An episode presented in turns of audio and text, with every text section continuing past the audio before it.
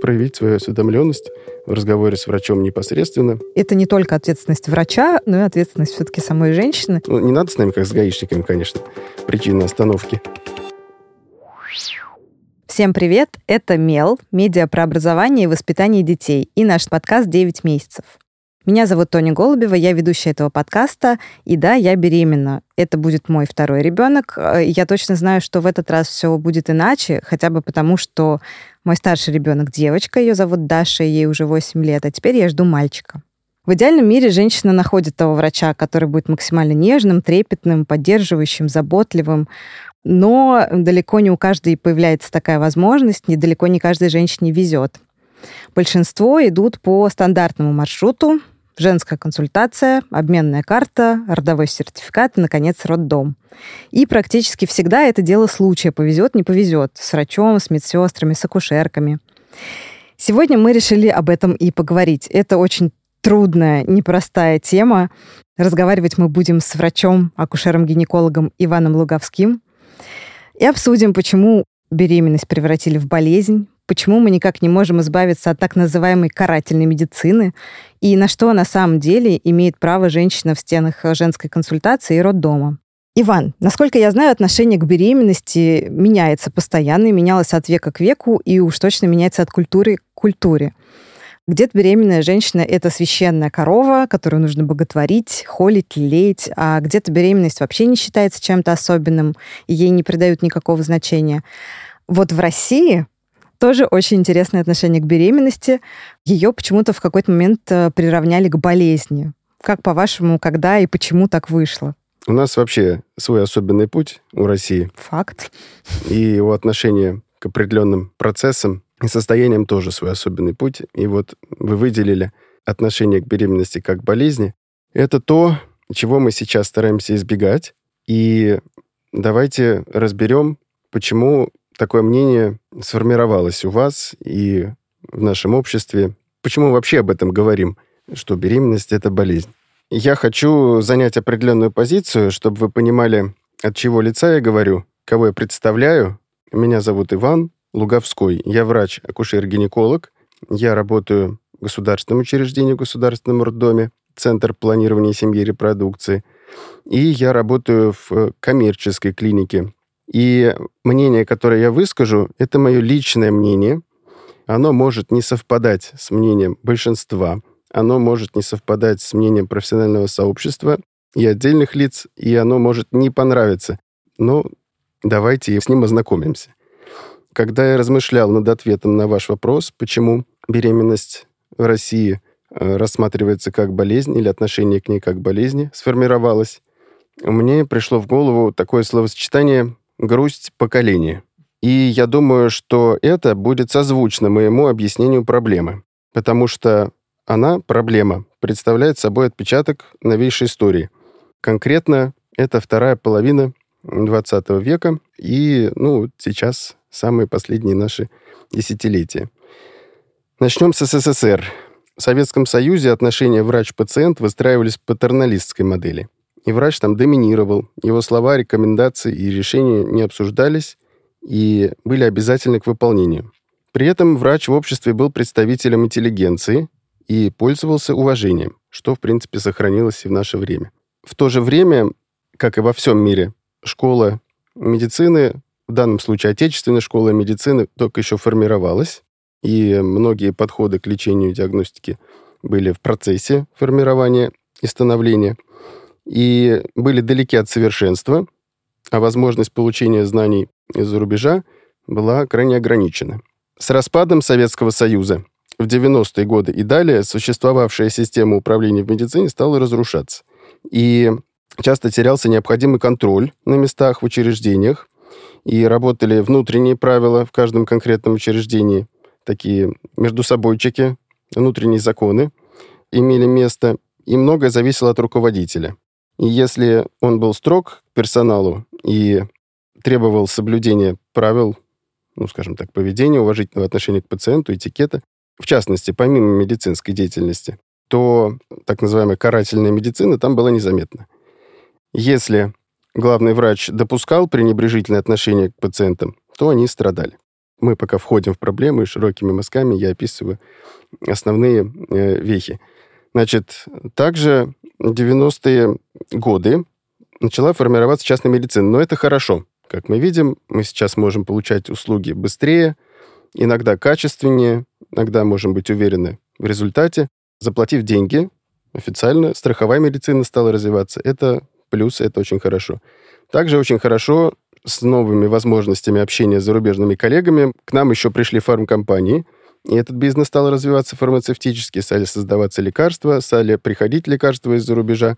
Здесь есть и плюсы, и минусы. Стали приходить и хорошие, эффективные лекарства, стали приходить лекарства бесполезные, иногда даже вредные.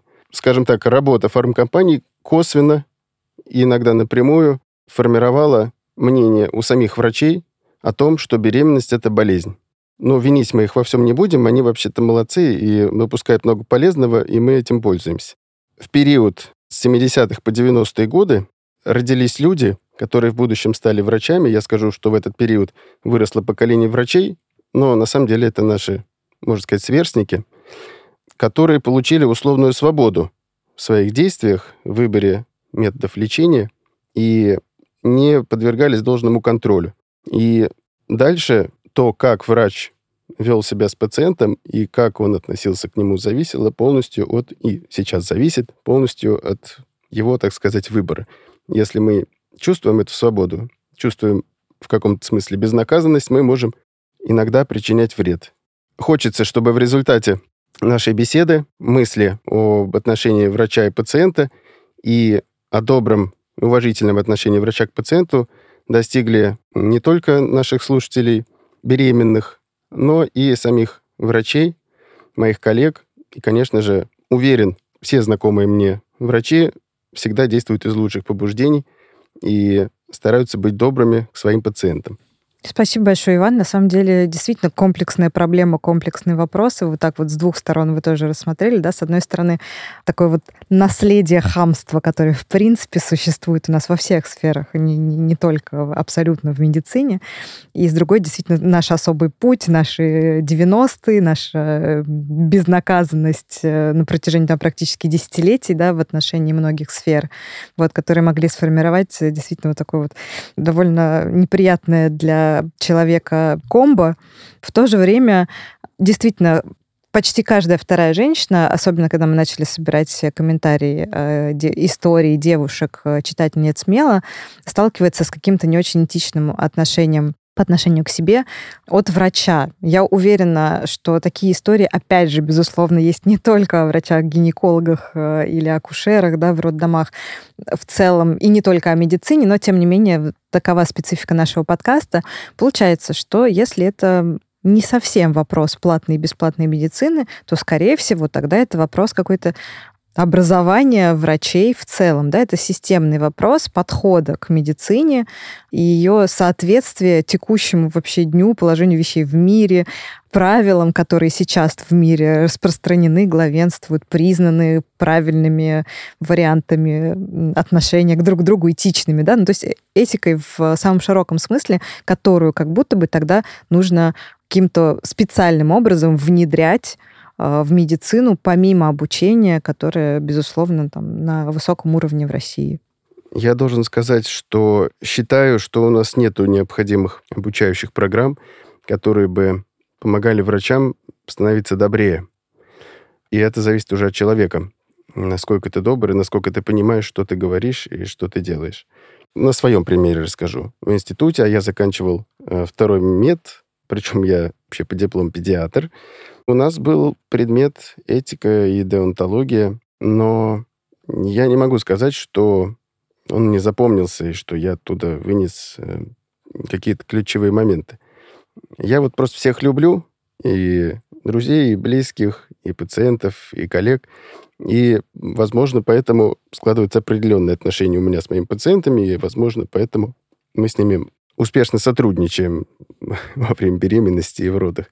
Существуют курсы, которые позволяют прийти к эффективному и положительному общению врача и пациента, курсы для врачей. Они есть, но они частные, и про них знает, ну дай бог, один процент из всех врачей, И здесь дело каждого врача личное. Во-первых, что он за человек, как он видит этот мир, как он относится к окружающим. Нет у него какой-то обиды на этот мир. А второе, хочет ли он учиться, понял ли он, что его действия приносят вред или травмируют психологически его пациентов. Если он это понял и принял, ведь надо еще признаться себе в том, что да, я был неправ, и тогда начинается поиск. Ну, по крайней мере, у меня, точно знаю, были ситуации, когда возникают конфликтные ситуации. Есть психология конфликтных ситуаций, этому надо учиться. Если ты не имеешь достаточного опыта, то этому надо начинать учиться и приходить к безопасному для обоих сторон и для врача, и для пациента общению.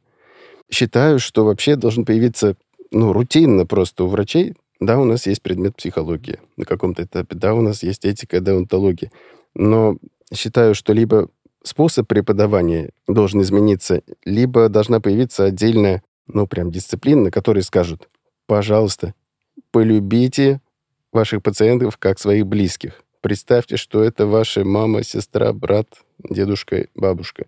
Представьте, что вы их любите крайне, и с этой позиции общайтесь с ними. Они могут быть неправы тоже, конечно, это возможно. И дальше нужно научить общаться. Это очень важная вещь, и, к сожалению, нас этому не учат. Поэтому мы сами крутимся, вертимся, и у кого как получается. Иван, смотрите, вот в принципе все, что мы сейчас обсуждаем и рассматриваем, относится к этике как таковой, не только врачебной, но вообще человеческой, да, этики, и вы тоже подтверждаете своими словами, что тут вопрос умения общаться и какого-то кругозора.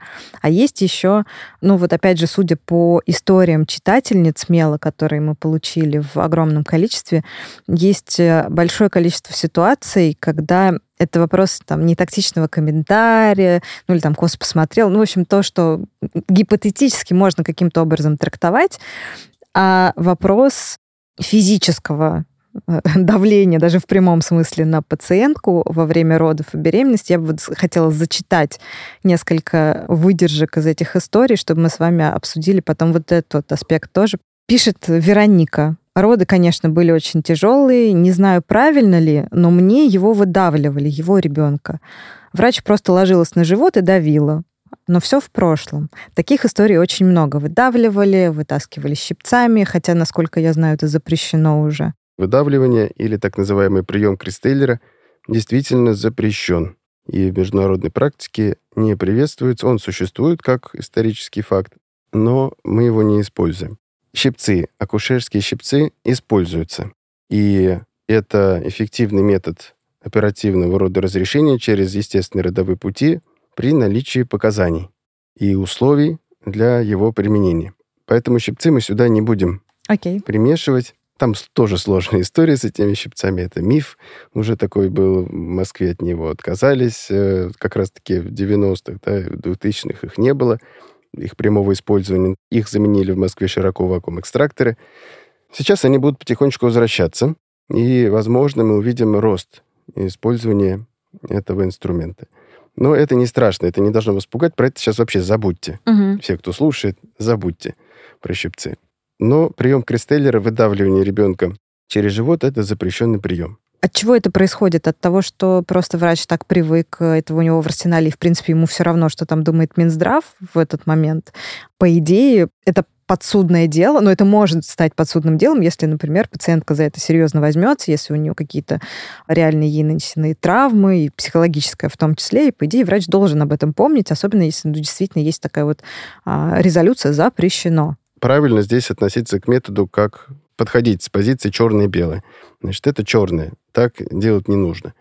И врач поэтому, в принципе, в родах может стоять, поднять руки свои вверх и говорить, вот руки, я вас не трогаю, дышите, рожайте, тушьтесь, скоро все закончится, вы молодец. И это будет в большинстве случаев правильно. Иногда возникают осложнения течения родов, и нам требуется осуществлять некоторые действия. Иногда женщине нужна подсказка, как тужиться, как напрячься. Иногда она не понимает. Или очень устала. Или у нее не до конца отошла анестезия. И действительно бывают моменты, когда нужно напрячься, собраться, отставить страхи, боязнь боли, панику и сделать просто физическое усилие и просто закончить роды, и все. И иногда, чтобы женщине было понятно, куда должно осуществляться давление, как она напрягает свой пресс, мы указываем ей на это пальчиками, нежно трогаем дно матки и говорим вот сюда. Прием Кристеллера подразумевает расположение в эпигастере на дне матки, над маткой, верхней части живота, всего предплечья. И действительно врач должен приложиться всем весом, еще при этом притягивая себя к кровати, надавливать на живот. Это запрещено. Но указать, немножечко сориентировать роженицу в ее способе э, вытуживания ребенка, если мы вообще этим занимаемся, может быть, мы будем его выдувать. Сейчас, оказывается, можно выдувать ребенка и, ну, напрягая живот, да, С помощью но... трубочки вот этот вот? Ну, ну, трубочка — это просто инструмент, который делает понятнее это усилие, продолжительный э, выдох с напряжением. Речь не об этом, речь о том, что иногда нужно физически прикоснувшись к женщине, показать ей, в какую точку она должна направить свои усилия. Но это не будет иметь никаких последствий, это будет безобидно, безвредно, и всем будет от этого только счастье, если будет осуществлено своевременное и правильное информирование, если будет предупреждение, что сейчас давайте я вот, вот здесь вот коснусь вас ладошкой, пальчиком одним, вот, вот сюда вот надавлю, чувствуете, да, вот так вот чувствуете, как напряглась здесь? Да, чувствую. Вот повторите сами. Повторила.